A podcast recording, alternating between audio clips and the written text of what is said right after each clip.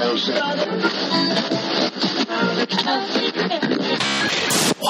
Radio.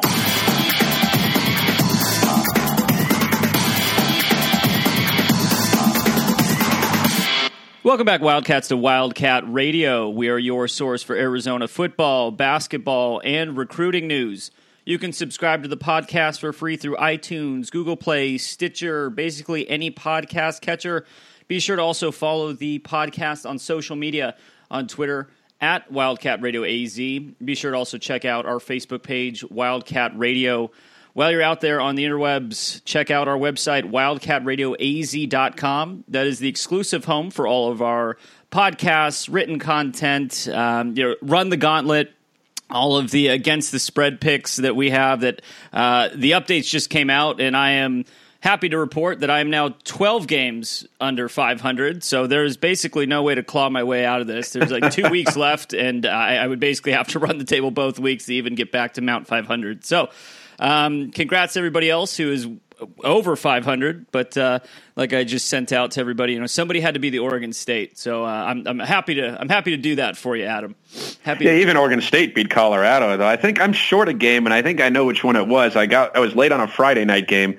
I think it was like UCLA, Oregon, or something. The game that I knew what the who was going to win. I just forgot to put it in. Yeah, and I'm just yeah. like, well, shoot. Not that I'm going to win anyway, because even then, with that, I'd still be six games back with just a couple weeks to go. But it would be another, you know, W on the or another one in the night column for me. yeah yeah see I don't, I don't know what that's like so I'm, I'm happy for you and i'm glad that uh, you know above 500 that's what we strive for and Yes. uh, I uh, missed the target on that one but anyway so That's okay. Finish Yeah, strong. it happens yeah yeah finish Build strong some momentum and going into next season. That's all you want to do. That's right. Yeah, those extra practices, hopefully get to a bowl game, that type of stuff, you know?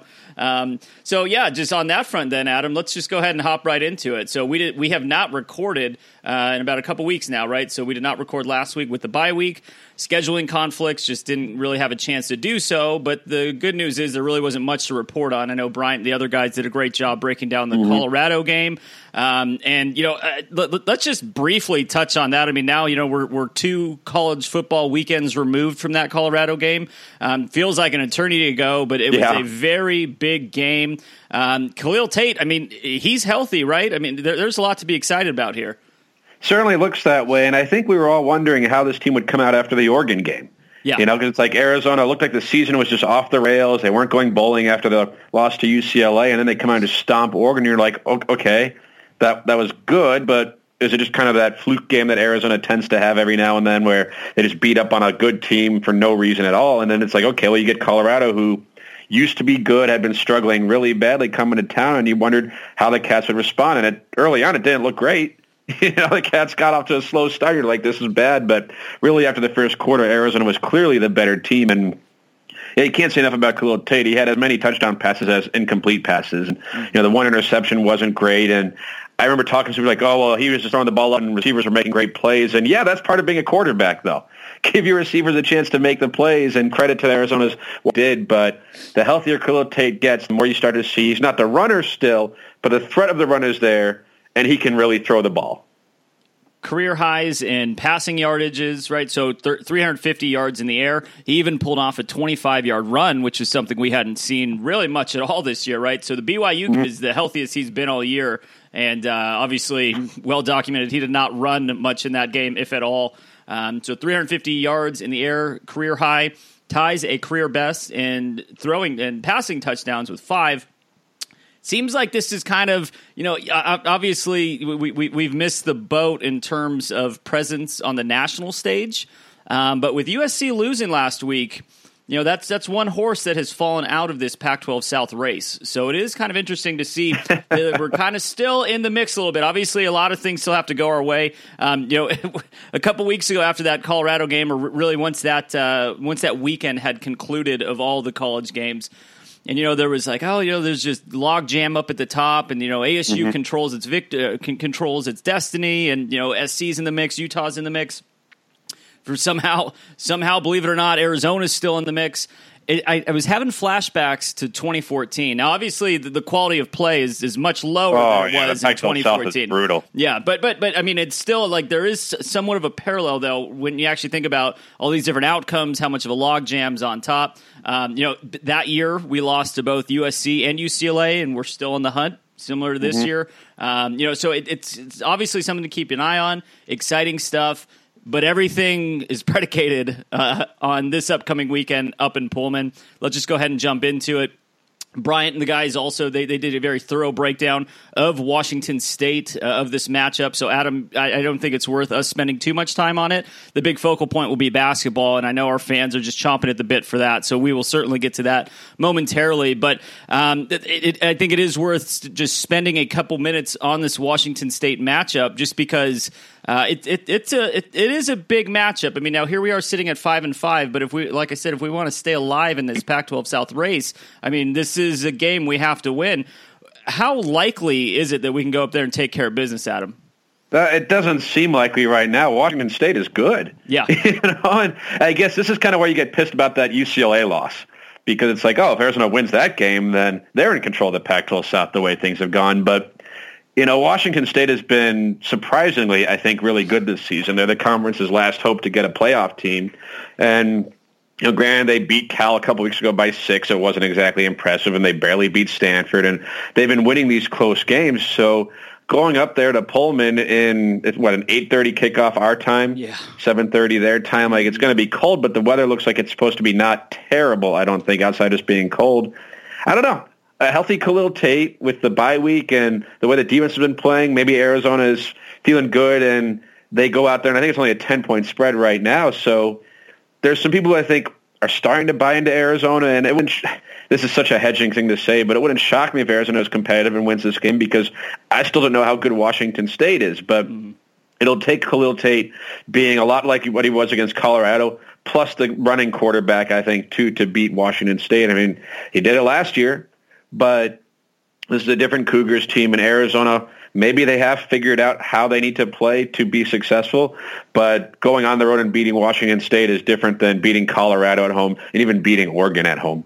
So I, I, definitely don't want to discount a nine and one record, right? Because I mean, clearly they they they have done everything that they needed to do, basically everything short of just beating USC in that close mm-hmm. fought game week four, right? So I mean, it's crazy to think that that that three point loss.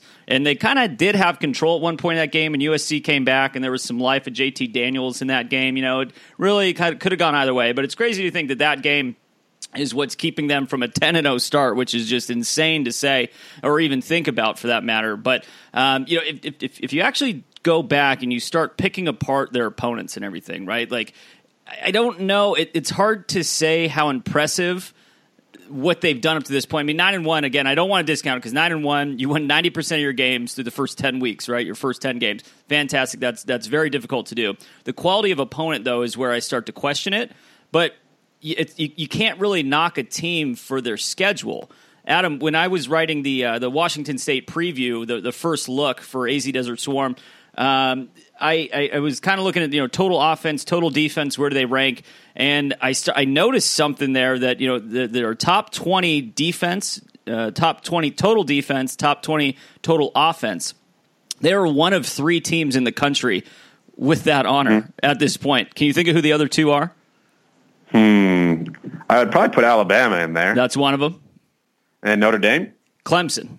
So, ah, so, so, so you were talking about the last, like so the elite team, the, the, the last two championship teams, right? The last yeah. two programs, rather, because they aren't the same teams, right? This is in the NFL. There's turnover constantly, but um, so you're talking about the top two teams in the country and they are up there in terms of this ranking, in terms of what they've accomplished. So again, it's it's so I'm, I'm kind of talking my way back out of this a little bit, right? So they're nine and one.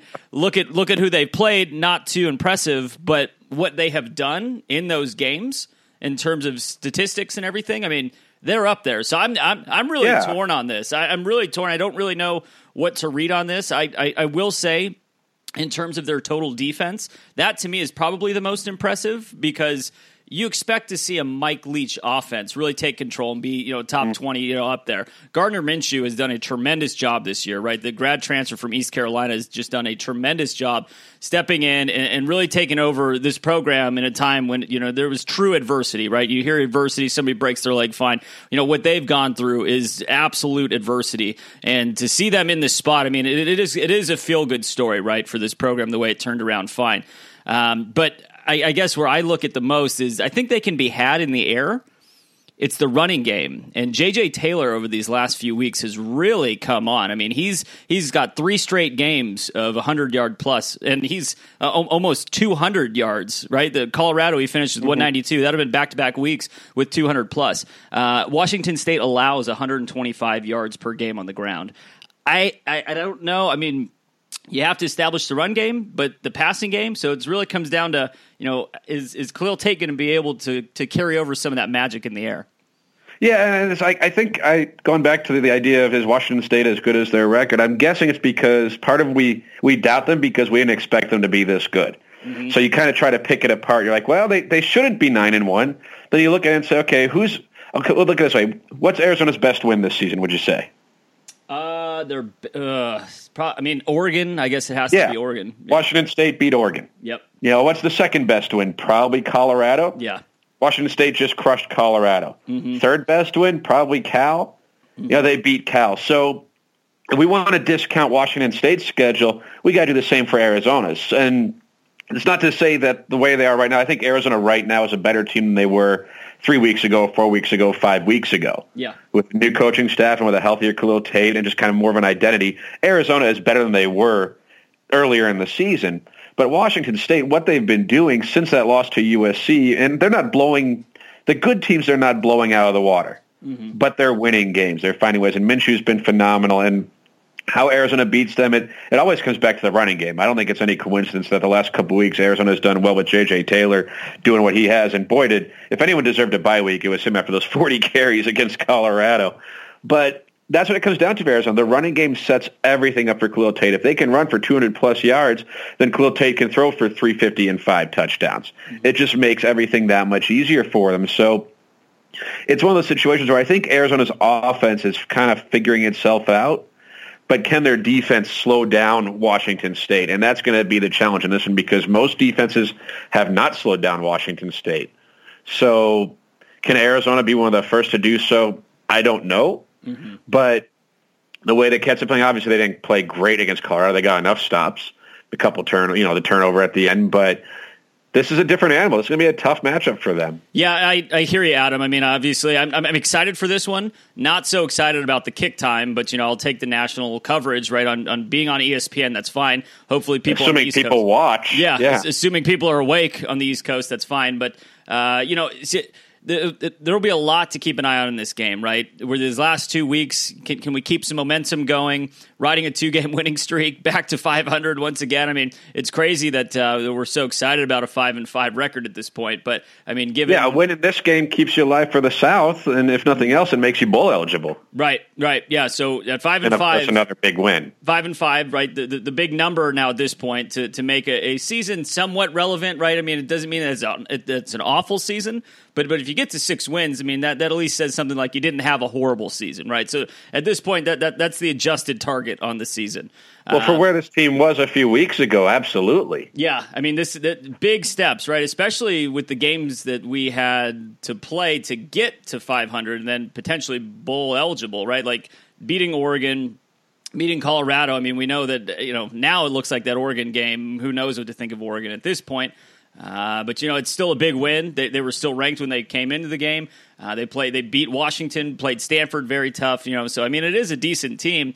Uh, and then Colorado, you know, yes, they didn't have Shenault, That's fine, but you know, that helped. A win's a win. a win's a win. I mean, you, you, I'm never going to scoff at a win, right? So, no, and Arizona's dealt with injuries too. No, I mean, we got to remember, and this is like if Arizona makes it to a bowl game, and especially if they beat ASU in the process, then I don't think people will look at this season as a terrible disappointment. No.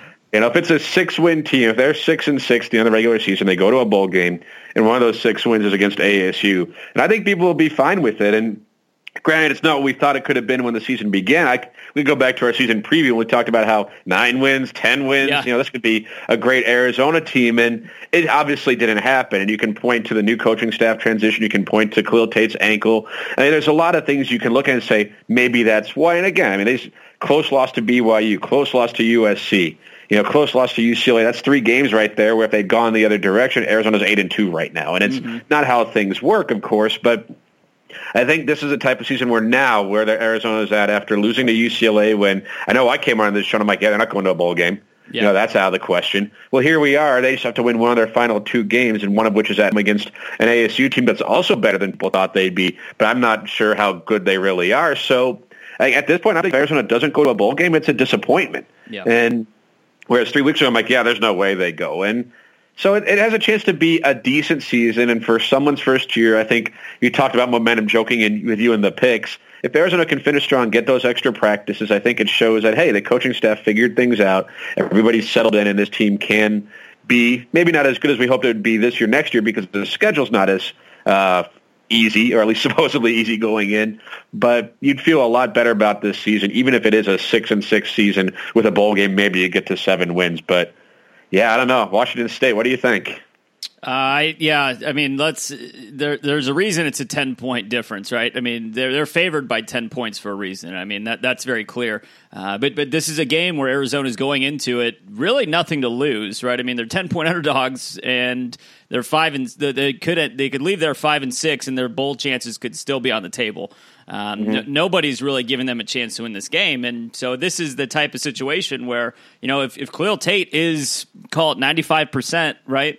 Uh, this is a perfect game for him to show everybody on the national stage, like, hey, like, yeah, we didn't start great. I mean, what we, we started zero and two. We were in a three and five hole as well, uh, and it climbed back. I mean, you're just climbing back, right? Find ways to right the ship. And this is a perfect example of like, was was some of that uh, preseason hype warranted?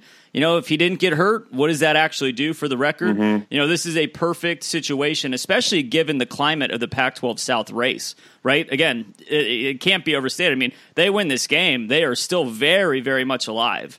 And now it becomes yeah. a situation I guess where. depending on what Utah does, and we'll know that before Arizona ever kicks off. Right. And that's where it gets kind of. That's that the whole Utah thing is, you know, a whole other thing. But uh, so Utah, Colorado, Colorado, hopefully Shenault's back healthy pulling for Colorado this week, and I really thought that Utah was going to eat it last weekend against Oregon. But right, yeah, I, go figure. But staying on task here, right? I mean, if if there is a way, right, take care of Washington State, take care of ASU, finish the game, uh, finish the season rather, four game winning streak, headed to a bowl game. I mean, th- th- that's that's night and day from where we were, like you said a month ago.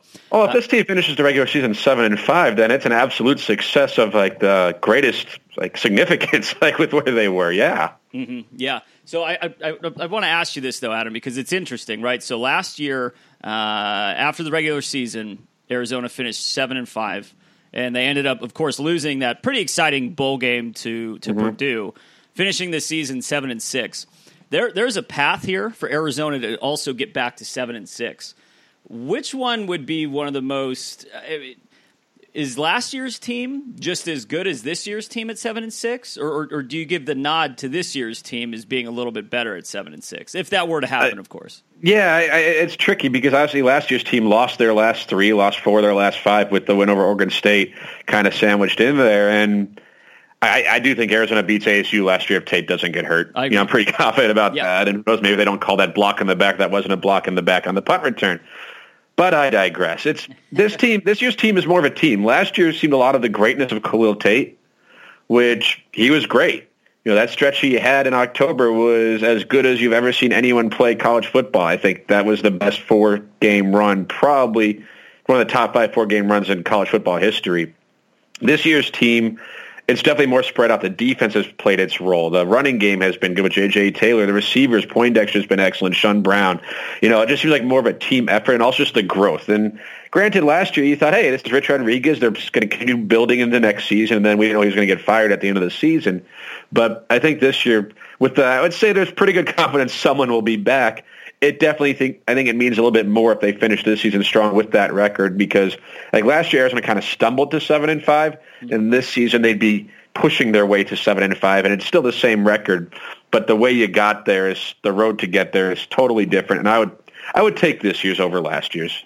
I, I would too. I mean, as, as exciting as last year's October was, and you know, to think at one point last season when we were seven and three, I mean that that that is just. I mean that's so exciting, and especially to have that national attention with Tate as a legitimate Heisman contender. Mm-hmm. Um, but th- but this year there's something with just kind of like the the disappointment it, it, it's all about the position of the disappointment, right? So like last yeah. year, it ended with disappointment. This year, it began with disappointment. So it's like I, I, would rather just if if there has to be disappointment, right, get it out of the way so that you can climb back up to something, feel good about yourself to end the season. So yes, mm, and a lot depends on what happens with this team going forward. They lose some guys, we know that. Washington's or PJ Johnson's probably gone.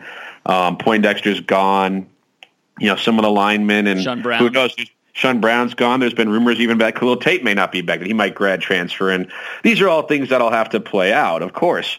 But, you know, I think just for the coaching staff, how many people four weeks ago were criticizing Sumlin and Mazzoni and Marcel saying, oh, this is, this has not worked out the way that it was supposed to. This is not good. And all of a sudden now it's like, oh, maybe they didn't know what they were doing.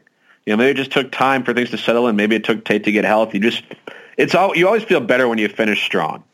Yes. You know, there was what was the year with Mike Stoops? I forget what year it was where they started off like seven and one and then finished yeah. seven and five. And it was like, well, that that's bad. And then of course they started off the next year bad and Stoops got fired. Mm-hmm. But if they would have started zero oh and five and then finished seven and five, you're thinking, oh, okay, they, this is good. You're, you're really pleased with that. So I think that's similar to last year. Like that's the exact opposite dynamic of it could be the exact same record, but last year Arizona kind of stumbled down the stretch. This year, if they get to that record, they started playing well, and you'd feel a lot better going into the offseason this year, especially if that record includes beating ASU. Yes. I think that would be the big thing. I mean, if Arizona loses to Washington State this weekend but beats ASU uh, the next, I think people say, you know what, I'll take it. Yeah. So, granted, they can beat if Arizona wins this weekend and next weekend, it's even better. But I think the biggest game in terms of people's perceptions of this season is going to be the one next weekend. I know this is this is putting the what is it the cart ahead of the horse here, but uh, could you imagine if if if for somehow this team finds a way to get to eight and five? After sitting at three and five, and they got a five game winning streak. That would be amazing. And Tate, Tate, I'll tell you right now that that'll put to bed any of the rumors about grad transfers. And, and I really hope, even in his own, you'd head, hope, yeah, you'd I, hope that you'd hope in your head like he's putting that down, right? Not happening because Sumlin and Mazzoni could say like, hey, right, like if you didn't get hurt. Like our, our plan works here, right? I like mean, see what happens to this offense, what you can be. Yeah, like yeah. you do one more year in this, you're going to the NFL type of deal. Yeah, yeah, yeah. So, but again, getting ahead of ourselves a little bit. I like to do that. I like to fantasize with that type of stuff. But uh, the fun stuff, the good fantasies, as opposed to the oh man, can you imagine if they lose these last six games? And, yes. Uh. Which is kind of how it was trending there for a little bit. So I mean, it's it's very good. But uh, yeah, so let's go ahead and wrap that up. That, that that's enough of football talk for now. Uh, kickoff scheduled as Adam said, eight thirty Arizona time uh, on ESPN Saturday night. Uh, so more to cover on next week. Touch on it then. But Adam, it's basketball season. It is. Happy season. We got something yeah. to uh, got something to hopefully feel. I, I guess you know we're, we're sitting here as, as, we're recording this, coming off the Cal Poly win. Um, dominant. I, I, think that you know it didn't start out that way in the first half. There were questions, uh, but they really pulled away in the second half.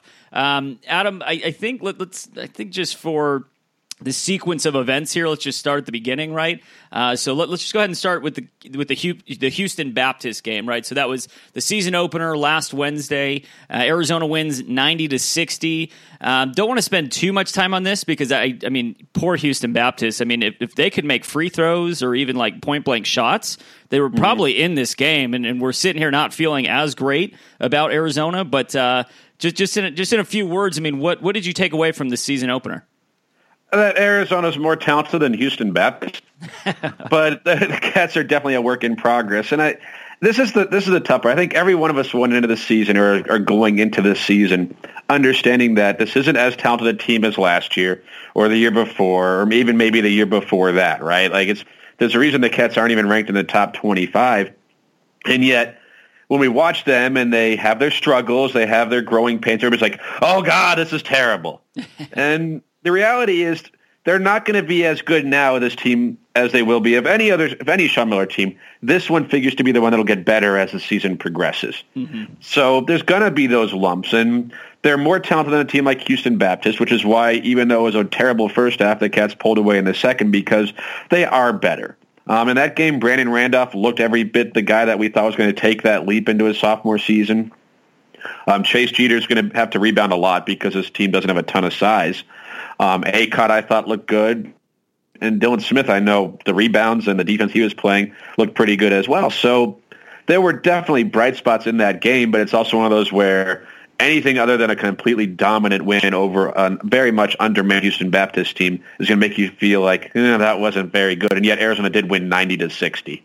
So the final score is definitely something to, I, I, guess, you know, hang your hat on. I mean, looking at how you got to the final score, maybe not so much. Uh, but again, you know, pulling it away, putting them away. Uh, late, late down the stretch. That's that's what you want to see, right? It, it it was a nine point game at halftime. At halftime of this game, Arizona was leading 33-24. At that point, there was really not much to feel that good about, to be completely no. honest. Brandon Williams uh, was just off that night. Uh, thank goodness he can drive to the basket, that he can create these free throw opportunities. Um, you know, it's so funny when I was watching him, and it, it carried over a little bit to the Cal Poly game, but in this Houston Baptist game, I was having I was having flashes of Luis Mendoza from Mighty Ducks 2, where it's just like the guy is like so fast and it just looks good, but can't stop, like can't finish. It's like that's it's like Brandon Williams and a few of those drives that he had. It's like oh wow, just blew past defenders and then you know torques his body in a way that's like oh that's nice, and then like it wasn't even close. You know what I mean? Like yeah, so, you figure he'll learn that though as he, he gets a little bit stronger, a little bit more I guess, understanding of the college game. Those are plays where he gets bumped a little bit or he has to take it stronger. He never had to before mm-hmm. in high school. So, but you see the talent. Absolutely. And the nice thing about him, too, is the shot wasn't falling, but he stayed aggressive. He still had five assists in that game, two rebounds, was playing some pretty good defense. So he doesn't seem the type of player who, when his shot isn't falling, just completely falls apart. Yeah, no, he. You know, there not, are players who are like that. He doesn't seem to be that guy, at least early on. No, no, no, and and he's a scorer. So you know, maybe not as much as a shooter as Brandon Randolph is, but scorers are going to score, right? So it's like what what what what do shooters do to get out of a shooting slump? They shoot. They got to shoot. They just got to shoot. And this is going to be the same thing because I think it's very clear that Brandon Williams is is our best player, right? I mean, I don't think that there's any discussion after the first two games now. Would you agree I mean, with that? Randolph can make a case for. He can make a case for it, but the most think, talented player is probably Williams, but right now their best player, I would say, is probably Randolph. Fair, fair. Yeah, given the scoring that we've seen, but I guess from a talent standpoint, then yeah, Brandon oh, yeah. Williams is is the guy, uh, and that's not to sh- sell Brandon Randolph short at all because he's been tremendous and very important for us, but. Uh, but but but staying on point here with with Brandon Williams, right? Uh, he finishes with 13 points, as you said, two rebounds, five assists, uh, two of 11 from the field. Made up for it though at the free throw line, eight of nine. Speaking of Brandon Randolph, 25 points, eight of 12 from the field, uh, two of five from three, seven of eight from the line as well. Tacked on four rebounds in that effort. Chase Jeter is somebody that I that I want to kind of touch on here just for a moment. So he he he finished with a 11 and 10, right? Four or five from the field, not super impressive from a, uh, I guess, from an offensive production standpoint. But he's you, you, touched on it earlier. He's going to be our most valuable asset when it comes to rebounding, and I, I just kind of get this I get this weird feeling like watching him that he's just like kind of awkward and like a little unathletic and like I, I, just I don't know where it's going. And you know he completely flipped that script. I will say with Cal Poly, and we'll get to that in a moment. But having just judged him off this first game, it was kind of like yeah, it was eleven and ten against Houston Baptist. Houston Baptist didn't really have much size, so I'm not really sure how to grade that. Um, but Arizona as a team out rebounded uh, Houston Baptist 50 to 39 you know, I guess moving aside from those other guys, I mean, Ryan Luther kind of had a quiet, quiet debut, mm six and eight, but you know those were eight valuable rebounds, right? I mean, he he's he looks the part when he's down low, right? And I think that yeah. he's going to complement Chase Jeter down low quite a bit. Um, Justin Coleman, another one, right? Made his Arizona debut, eight points, three rebounds, two assists four turnovers. Uh, wasn't a lot of them early. A lot of them early. Um, wasn't super aggressive. I felt at times. I mean, we he he's flashed, especially in the Chaminade game, and and I apologize, listeners. We're, we're just going to blow right past the Western New Mexico and Chaminade exhibitions. Uh, they won. Uh, spoiler alert! If, if you didn't see that memo, but if those are on the DVR, the Cats are fine there. Yeah, yeah, yeah. They, they took care of business. That's fine. Chaminade gave them a little bit more of a test than maybe you'd like to see, but honestly, I'm in the position of uh, you you would like to see them get tested like that and see how they handle it. Right? You don't mm-hmm. want you don't want pushover games. But but but Justin Coleman has had flashes, and and again in the Cal Poly game, right? Like he, he had flashes of easily being able to get to the basket. And I don't know if it's kind of like a PJC thing where it's like he can he can break the zone by attacking the basket and then just flips it out, passes it out, rather than trying to get the shot up, right? And Like I don't know if it's his size or whatever. That's just coming with like you know. I guess he'll become more comfortable as as the season progresses with that type of uh, with with that type of aggression. But um, decent debut, played 25 minutes. You know, uh, all in all, all in all, they take care of business. One thing that absolutely needs to be touched on here, and uh, some you know the narrative came out after the game as to why the debut didn't go as we expected. Devonaire Doutrive did not see any playing time until with about seven minutes left in the game. Mm-hmm. Jake DesJardins saw time in the first half, played five minutes. I the entire time I'm thinking this is when this is when Arizona was struggling offensively. They put Jake DesJardins in. Comes out later that Devonaire Doutrive just isn't there defensively yet. He's in the Sean Miller doghouse. I'm not sure what to make of this, Adam, because I don't want to get in a situation where uh, you know, he's not playing defense, and even though we're struggling offensively, he's going to sit there until he figures out how to play defense. Am, am I crazy? Yeah. Uh, maybe a little. I, think just for Doutrive, that I don't even know if it's the doghouse because he just has to grow and get bigger and stronger and a better understanding of things. And also, I mean, Desjardins makes gets on the floor a little bit because he's a forward, and Arizona needs bigs. So if you look at Doutrive, you know, he's a guard. Look at the other guards that played ahead of him: Coleman, Randolph, Williams. You had Barcelo was in the game, Akot, Dylan Smith. All these guys are getting minutes. So it's just a matter of squeezing Doutrive in. And if he's not as good a defender, then you're not going to play.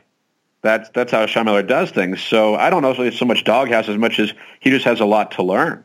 Hmm. You know, it's it's just one of those situations. Dylan Smith, he was. I mean, Miller was raving about Dylan Smith. He got 20 minutes in this game. Akot, I thought looked good in this game. He got 22.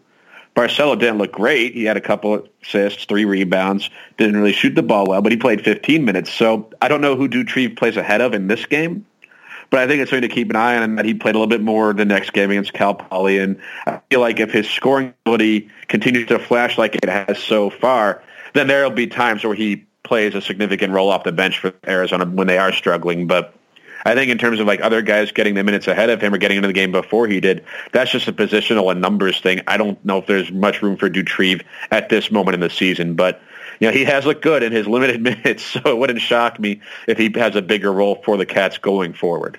Fair enough. Uh, I guess when, when you lay out the case of you know whose minutes would he have eaten into, I get that, and especially in a situation where you know for, for, for most of that first half, right? Like it was it was pretty close, a lot closer than it should have been, honestly. And mm-hmm. and and without the help of the double bonus for about I think like ten minutes in that game, uh, we or in that first half rather, I, I think that uh, that score probably would have been even a little bit closer uh, than than it should have been. But um, you know, Akot's an interesting one to me because. You know, Akot, we know defensively he has it. Um, I just kind of felt like he hasn't really progressed from last year. Uh, and I know he played 22 minutes, and I know you know a lot of it's predicated on his defensive ability. Uh, but this is a situation where I, I, don't I don't know really what to expect from him moving forward from an offensive standpoint. Just kind of looks awkward when you know when he's handling the ball. Like I don't think that there's much much much much there to be expected. Um, offensively, I mean, even like his his shot just kind of doesn't feel like as fluid as maybe you would expect. But um, I mean, he's he's a former five star guy, so that's definitely somebody to keep an eye on. I think moving forward. Uh, think of him as a little bit less athletic, Rondae Hollis Jefferson. I'd say that's fair. You know, his game is like Akot's game isn't. He's not a go-to option on offense. He's not a lockdown shooter. He's not, you know, just a wizard with the ball in his hands. He's not the most athletic guy, but he's plenty athletic. And I think his role, even like we talked about, and you're right, he doesn't necessarily look that great. And then you look at his line: seven points, three, three rebounds, and assist. Did have three turnovers, which isn't good, but You know, made his two free throws, made a three pointer. I think he has gotten better. That's the guy who couldn't shoot the ball straight at all last year. I feel yeah. like, and now he's shooting threes. So his role, I don't think, is ever going to be that go-to guy. And Rondae wasn't really a go-to guy. He was just an athletic freak. So we watched him just the dunk, some of the plays he'd make, like, wow, that was amazing. But mm-hmm. he didn't always look comfortable with the ball in his hands or anything like that. Just his role in the team. I think Akot, I do think he took a step forward. He does look more in control, but I think even an in control Emmanuel Akot doesn't look like the smoothest or prettiest basketball player on the floor. It, he he's going to play a very important role. So I, I, I do hope that he continues to progress, right? Um, because he's we're going to need him for, like I said, former five star guy. I mean, it's not even really about the stars at this point. It's about you know how, how are you going to mesh with the rest of the team and and the chemistry there when we're on the floor. So mm-hmm. um, defensively, I mean, I think it's fair to say that this team is going to hang its hat on defense. Um, three and D. I mean, this team shot 22 threes, uh, which equals the total attempts by Houston Baptist. Uh, we only hit six six of the 22 though, but again, it was bailed out I think overall, uh, well, maybe it's a two pronged thing here, right? Uh, Houston Baptist just frankly couldn't score. I mean, they, they were mm-hmm. 22 of 69 from the floor. Uh, that is good for a touch under 32% from the field. Uh, and they 11 of 27 from the free throw line. So, uh, you know, it was just a very free throw heavy game, pretty sloppy all, all in all. Uh, but, you know, a win's a win. Put up 90 points at home, held the opponent to 60 points. Not sure how much of that is to, due to actual defense in that case versus Houston right. maybe just isn't there. But nonetheless, 60 to 90, uh, 90 to 60, excuse me. Uh, they took care of business. Moving forward to the Cal Poly game, Adam, this was a much better gauge, I felt, on what to expect. Should also be noted in the first game with Houston Baptist, Ira Lee missed that game uh, due to disciplinary reasons. He was back for the Cal Poly game. Um, regardless, though, uh, Sean Miller stayed with the same starting lineup. Coleman, Brandon Williams, Brandon Randolph, Luther, and Jeter. Um, jumping right into it, the first one that jumped out to me was uh, Chase Jeter. Chase Jeter had a much better game this time around against Cal Poly, and again against against a team in Cal Poly that had a little bit more size, right? Like they were actually uh, much more competent in terms of size and mm-hmm. uh, and post play uh, compared to Houston Baptist. What did you think of Chase Jeter overall in, in this matchup? I thought he looked fine, and it, I think we got so spoiled as Arizona fans of some of the bigs that the Cats have had, especially last year with Ayton and Ristic. These guys were just offensive machines you know, Ayton obviously was the number one pick for a reason, and Dusan became just automatic down low. It seemed like Chase Jeter isn't that guy. But I do think he has a role in this team, and I am curious when he faces off against another good big because Jeter's not the biggest guy mm-hmm. for a center, but he's just Arizona's biggest guy that they have. So he has to play that role, and I am curious as to how he'll fare against teams with legit good size. But in games like this, he he seems to know his role. Rebound, play some defense, take some shots down low, and you get the ball there. Finish around the rim, and maybe make your free throws. That's nice too. So, no, I was impressed in this game. It is. I think that kind of helped spearhead this effort. Him and Ryan Luther both just Arizona's low post game. Their big guys in this one played really, really well, and you know, it's not going to be the case every night, but the more times they can get an effort like this from those two, Jeter and Luther, the better off they're going to be. Yeah, so Jeter's final line here 16.6 rebounds. Uh, looked way more comfortable down low in this game and, and uh, a lot less awkward, I'll say, at times, too. Mm-hmm. Um, Adam, I and, and, maybe maybe this is nitpicking. I, I don't know. Please, please tell me if it is. Uh, but Jeter is, is now zero and two in tip offs. Is that something that we should be concerned about with, with the seven footer, or, or, or, is that simply nitpicking? I mean, I'm not going to worry about that so much. okay. You know, it's it's worry about I worry about what happens after the tip than Fair. what happens actually in the tip. It's you know, maybe the ball doesn't go his way or I don't know. Okay. Fair. he may not be a great standing jumper. And again, we got spoiled the last few years. That's probably what you know, it the is. Guys like Aaron Gordon and DeAndre and Ayton didn't always win the tip too, mm-hmm. and he's you know DeAndre Ayton. Yeah. So if if that's the worst thing that Chase Jeter has going for him, I think he's all right. all right, good, good. Thank you for setting me straight there on that one. So, uh, so Ryan Luther, another one. Uh, obviously, you touched on there: seventeen points, five rebounds, making three threes. Three steals. How about that? Yeah. yeah. He was knocking down some threes and looked good. He, has got a great shot. Seven of nine from the field, uh, three of five, obviously, from three. Uh, he's. Um, he's a big pickup, and and he, and he looks the part too when he's out there. So I think he's gonna, even though he played 20 minutes in this game uh, and didn't have anything to do with foul trouble. Uh, he, he he he's he's very valuable, and he's going to be very key, just as we suspected going into the season. So I'm glad that Yeah. uh, you know he looks the part and is living up to the hype a little bit there. Um, mo- moving on with the rest of the box score here, Justin Coleman. You know, I guess he was one of seven from the field. One of his one shot, uh, his one make rather, was a three pointer. Uh, finishes with three points, one rebound, three assists, and a steal. Twenty three minutes. I, I guess. I, I think honestly at this point, and, and it's fair, and, and I definitely shouldn't be critical of anybody it, it's it's obviously Miller just trying to work out the rotation, right? Find the best chemistry of what's going to work in, in real game situations. Um, I guess you know we're at the point where you know we've only played two games. That's fine. I, that that to me is though something to keep an eye on is what kind of role is he going to play? Because even Brandon Williams in this game, you know, he played 31 minutes, right? Obviously, we touched on the most talented player on the roster, most likely uh, finishes with nine points, eight assists. So if this now gets into a situation where you know, where he, he's he, he's splitting time here basically with Alex Barcelo, uh, he being Justin Coleman and Alex Barcelo. That that to me kind of feels a little bit like uh, I, I'm not sure what to make of that, and and, and I don't even know necessarily like if it's if if if, if, if it's a knock on Coleman. Or, or if it is so much of just like Barcelo's kind of taking that step forward, I just I, I, get, I get a little fearful of of a crowded backcourt.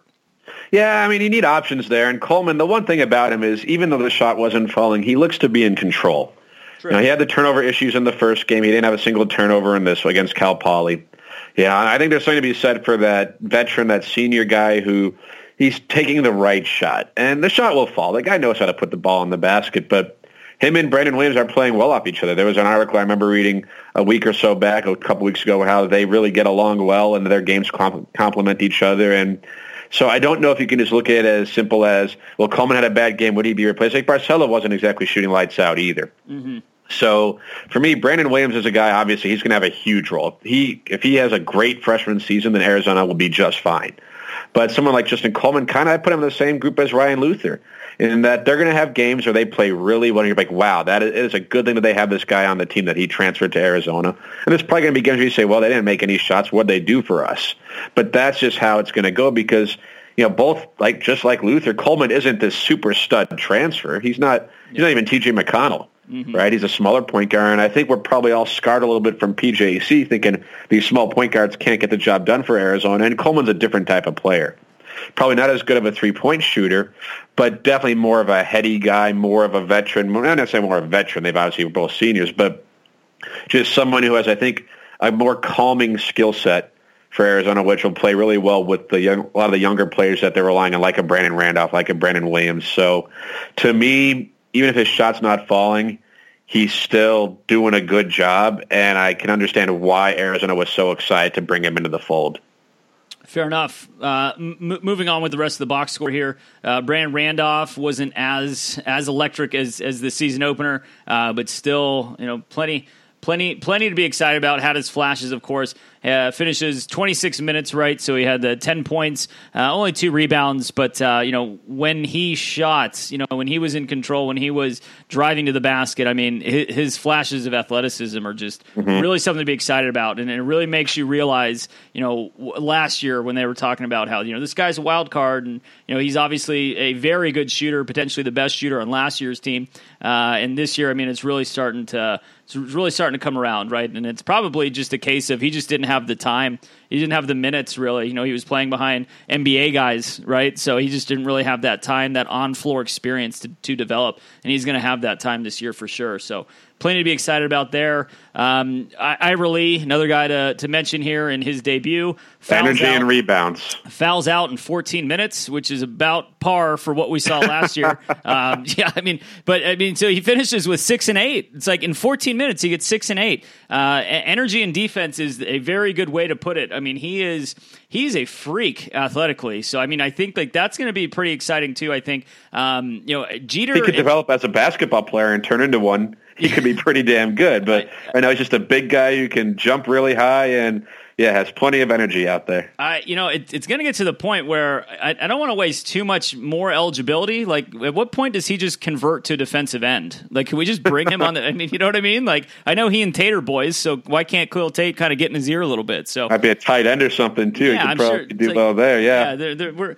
those type of fouls that you're picking up on the hardwood, man, you're, you're not going to get that. Watch that happen. How many guys was that Jimmy Graham was a basketball player in college, then converted to a football player, a tight end when he left college, and Tony Gonzalez was too. seven, yeah. two thirty five. So I mean, he's a guy who pack on another fifteen pounds going to be a great tight end, probably. Yeah, yeah. There, there, there, there's a spot for you. So just remember, if you're getting sick and tired of the whistles, man, there's there's something there's a special spot for you over in Arizona Stadium. But uh, I but I think in, in all seriousness here, right? 14 minutes, six and eight. Uh, he flashed as to you know what we should expect from him. You know, when he stays out of foul trouble, he is going to be a, a very unique weapon for us. And and I'm gonna get I'm gonna get excited to the point where too where if we're gonna run some small ball sets and it's gonna be Luther and Lee down low because you know Jeter of the three, obviously he, he's he's probably not as athletic as Luther and Lee. Definitely not Lee. Um, but if you're looking for some smaller ball sets and uh, you're just looking for pure athleticism, Lee's going to be the guy. And I, am pretty yeah. excited to see how this develops throughout the year too.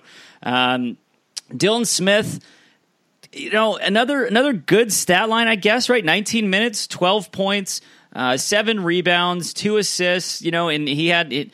He didn't get credit for that block, but I remember uh, on, on, the inbound play, he, he, had a very good defensive play.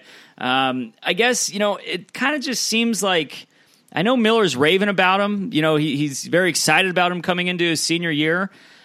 I guess it, he just feels awkward on offense sometimes. I'm still not ready to fully subscribe to him as as as a good offensive player. Am I crazy? He seems like everyone's new whipping boy, Dylan Smith, and I know it's because he wasn't great last season. Mm-hmm. Um, you know, as we were expecting him from the transfer, but at the same time, you know, Sean Miller's talking about his defense and he's playing hard, and we saw it. I watched the film room thing they did with Miller and Dylan Smith. And I'm like, oh yeah, I, I see that.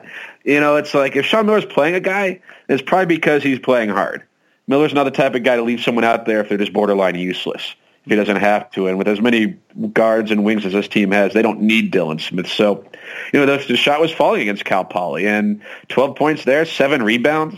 Yeah, uh, it, it, it's I don't know and I understand people want Doutrive because Doutrive looks like he could be an NBA type of player, and his scoring ability is there. He's a great athlete. But if Dylan Smith is playing defense and rebounding, he isn't a bad shooter. We know that. Then I don't mind him getting minutes. But he seems like the guy who, whenever he has a bad game or he shoots doesn't shoot the ball well, he's going to be on. Everyone calls out and says, "Oh, Dylan Smith, what's he doing on the floor?" And if he's on the floor, I think there's a reason. Miller's not going to play him just because, like, just because he doesn't have to. Sure. So if he's rebounding, if he's playing good defense, getting in passing lanes, putting forth that effort, the energy, then to me, the shot, it's kind of like Barcelo. There's things you can do without making shots and still make an impact on the game, a positive impact. And if Smith is doing those things, then great, then he should be on the floor because there are going to be nights like against Cal Poly where the shot does fall and he's very, very useful off the bench. Much, much like the Oregon game last year, right? Where uh, where, where Trier uh, couldn't play that game and he stepped into the starting role in the starting lineup, and he was money from three. So he's going to have his moments. I'm with you there. Uh, I, I, think it's fair just to say that he's going to be a three and D guy, which that shouldn't be knocked. I mean, he's going to be valuable, especially because I, I, do think that the strength of this team is going to be the defense. So you need to have those long, athletic wings uh, to really make this whole thing work. Um, but but it does kind of feel like uh, it, it's going to be a little bit of a, of a, Justin Coleman situation. I mean, I know that they're not uh, they're not comparables, right? I mean, he's Coleman's obviously a true point guard, and Dylan Smith's a true wing. Their their their roles are uh, on the floor completely different, but in the sense of you know like they're going to have probably their, their their key moments right here and there rather than just like static productivity that you would see like with Brandon Randolph or Brandon Williams. So uh, I, I, I, think all of that's fair, right? Uh, never going to knock a guy for three and D, like I said, especially because uh, defense is, is going to be key this year. So uh, moving on from there, I mean, a couple others of notes. You know, Alex Barcelo, uh, he, he, had 13 minutes. Um, he, he's definitely going to be key, I think, throughout this rotation throughout the season. Uh, it's it's going to be, I think, probably what everyone envisioned him being last year and it's going to be you know that that that that, that true point guard, you know, and it's something that. Um, you can't have enough of. So I'm excited to see really how the Coleman Barcelo minutes evolve throughout the year. Uh, Devonaire Doutrive, eight minutes, one more than, than the Houston Baptist games. I don't know if that's that's worth anything there, but uh, two, two, points, three rebounds. You know, uh, offensively he looks the part. I mean, he, he's pretty athletic, right? He had that that. Uh, he had that nice little drive finisher with the left hand. And this brings us to the next point Richard Jefferson. How awesome is it to have Richard Jefferson on the mic?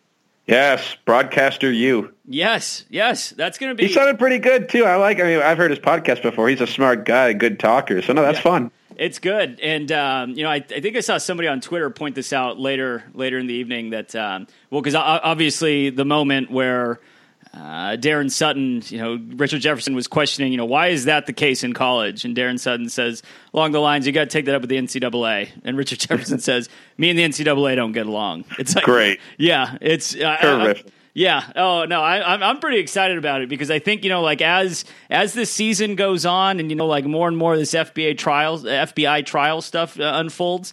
Um, I think it's good to have somebody like him in the spotlight in our corner because you know, all these Duke guys, you know, Bilas, and I used to love Jay Bilas. I know we touched on this last year, but after the whole Sean Miller thing and how he just doubles down and, and stands by the Schlabach, Schla- yeah. Thing, like the whole whatever, I, I just, I'm kind of done with it. And, you know, Seth Davis, I know Seth Davis is a, another Duke guy. He's really cool. He didn't come down as hard as Jay Bilas did. But um, the point being is that, you know, there's really not somebody uh, on on the on the basketball analyst front uh, that has a microphone in their face, like Richard Jefferson's going to be able to do as a commentator. So um, I'm, I'm, pretty excited about that. Yeah, yeah, no, it's it's never a bad thing to have more guys like that speaking up just on the mic. I don't know if he'll do more than just Arizona games. Like that would help, but yeah, yeah, it's good stuff. And yeah, I, am in the same way though with Bilas. He really disappointed me. Mm-hmm. Just yeah. the way they all like. I mean, this is the ESPN guys, and you feel like it's that tribalism just coming down so hard when there were things you could say to criticize, to critique, and to kind of discuss the issue without coming down the way they did. And I think that was a bad look for ESPN. And hopefully it looks like Arizona's kind of bouncing back from that. Miller's bouncing back from that. But of course, things could still change in the coming months. Yeah.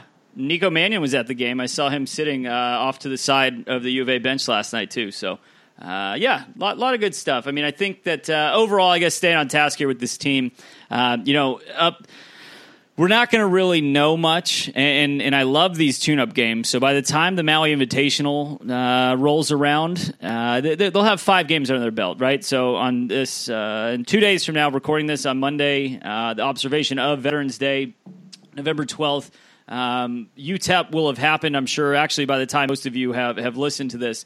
Uh, but um, the, the, final tune-up game before the Maui Invitational, Iowa State will be the first one there. Winner of Gonzaga and Illinois, is it?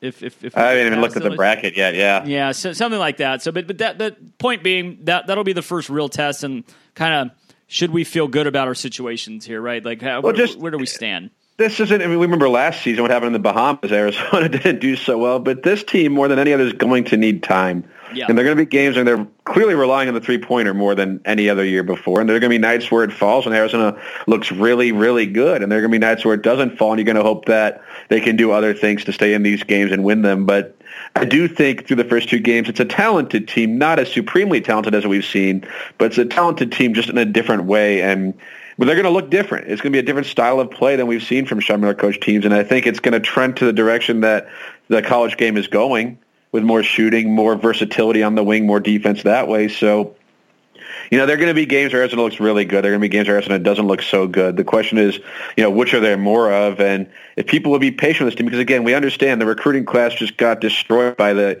by the corruption stuff and the ESPN report. Like that killed the recruiting class that was going to be great. They salvaged what they did. It's still not a bad class, and there's still a lot of good players that returned from last season. Just they're in different roles than they had, so they need time. Mm-hmm. But you hope that they get better as the season goes on. That guys like Brandon Williams and Randolph play really well and show that hey, these are NBA caliber players. That Doutrive carves out a role because he looks like he can be really good too. And then we'll see where things land with them by the time the season's over. Yep, yep, I'm, I'm with you. I, I think that you know after these first two games, the first two games that actually count, right? Um, a lot to be excited about. I, I, think, like obviously not as exciting as last season's team, but I guess that you know it does feel like there is some upside here, and uh, it may not be as grim as we were originally expecting on the season. So, um, yeah, this this we'll actually see. this is, feels like your. Um, could, could it be like like the Derrick Williams year? I mean, I know you know the Derrick Williams Duke year. Um, you know, I mean, I'm not. I'm not saying that we should go to the Elite Eight, and that should definitely not be the expectation. But I mean, does it kind of feel like there are some pieces that you know, if if everything works the way that maybe it could, that there could be a little run, maybe a Sweet 16 thing.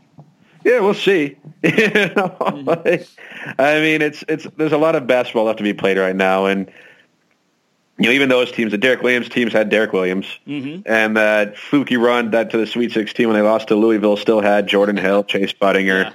You know, you had some pretty good play, you know, players on that team too. Mm-hmm. So we'll see. I, I do think this is a talented team. It's just a different type of talented. Yeah. So we're going to have to see how they grow together. But by all accounts, this team likes each other more than even last year's did. So who knows how far that gets you? Just liking each other doesn't make you good, but at the same time, it can hurt chemistry. Chem- chemistry is key right? So i think that the chemistry is there and to your point yeah they definitely they all seem to get along and they all seem to uh, to appreciate each other. So we'll we'll, uh, we'll see we'll see what that's worth, right? They still got to play the game. So uh, yeah, yep. So so moving on, right? So UTEP on Wednesday, and then uh, Iowa State next week. So we're gonna try to get something. I don't know if it's gonna be uh, Adam. I don't know if it's gonna be us covering it, or, or if it'll just end up being uh, Bryant and Rick next week touching on the Iowa State game. Uh, next week's obviously kind of goofy, just with Thanksgiving. So just throwing that out there now. Um, we'll, we'll, we'll see how the recording schedule goes next next week. Uh, but obviously, we'll be watching the game, so I don't know if we'll talk about it immediately after the game or if we'll review it a few days uh, after after the fact. But uh, we, we, will definitely be reporting up on the whole Maui Invitational tournament. Um, so if we don't talk to you uh, before Thanksgiving, happy Thanksgiving. Until next time, bear down.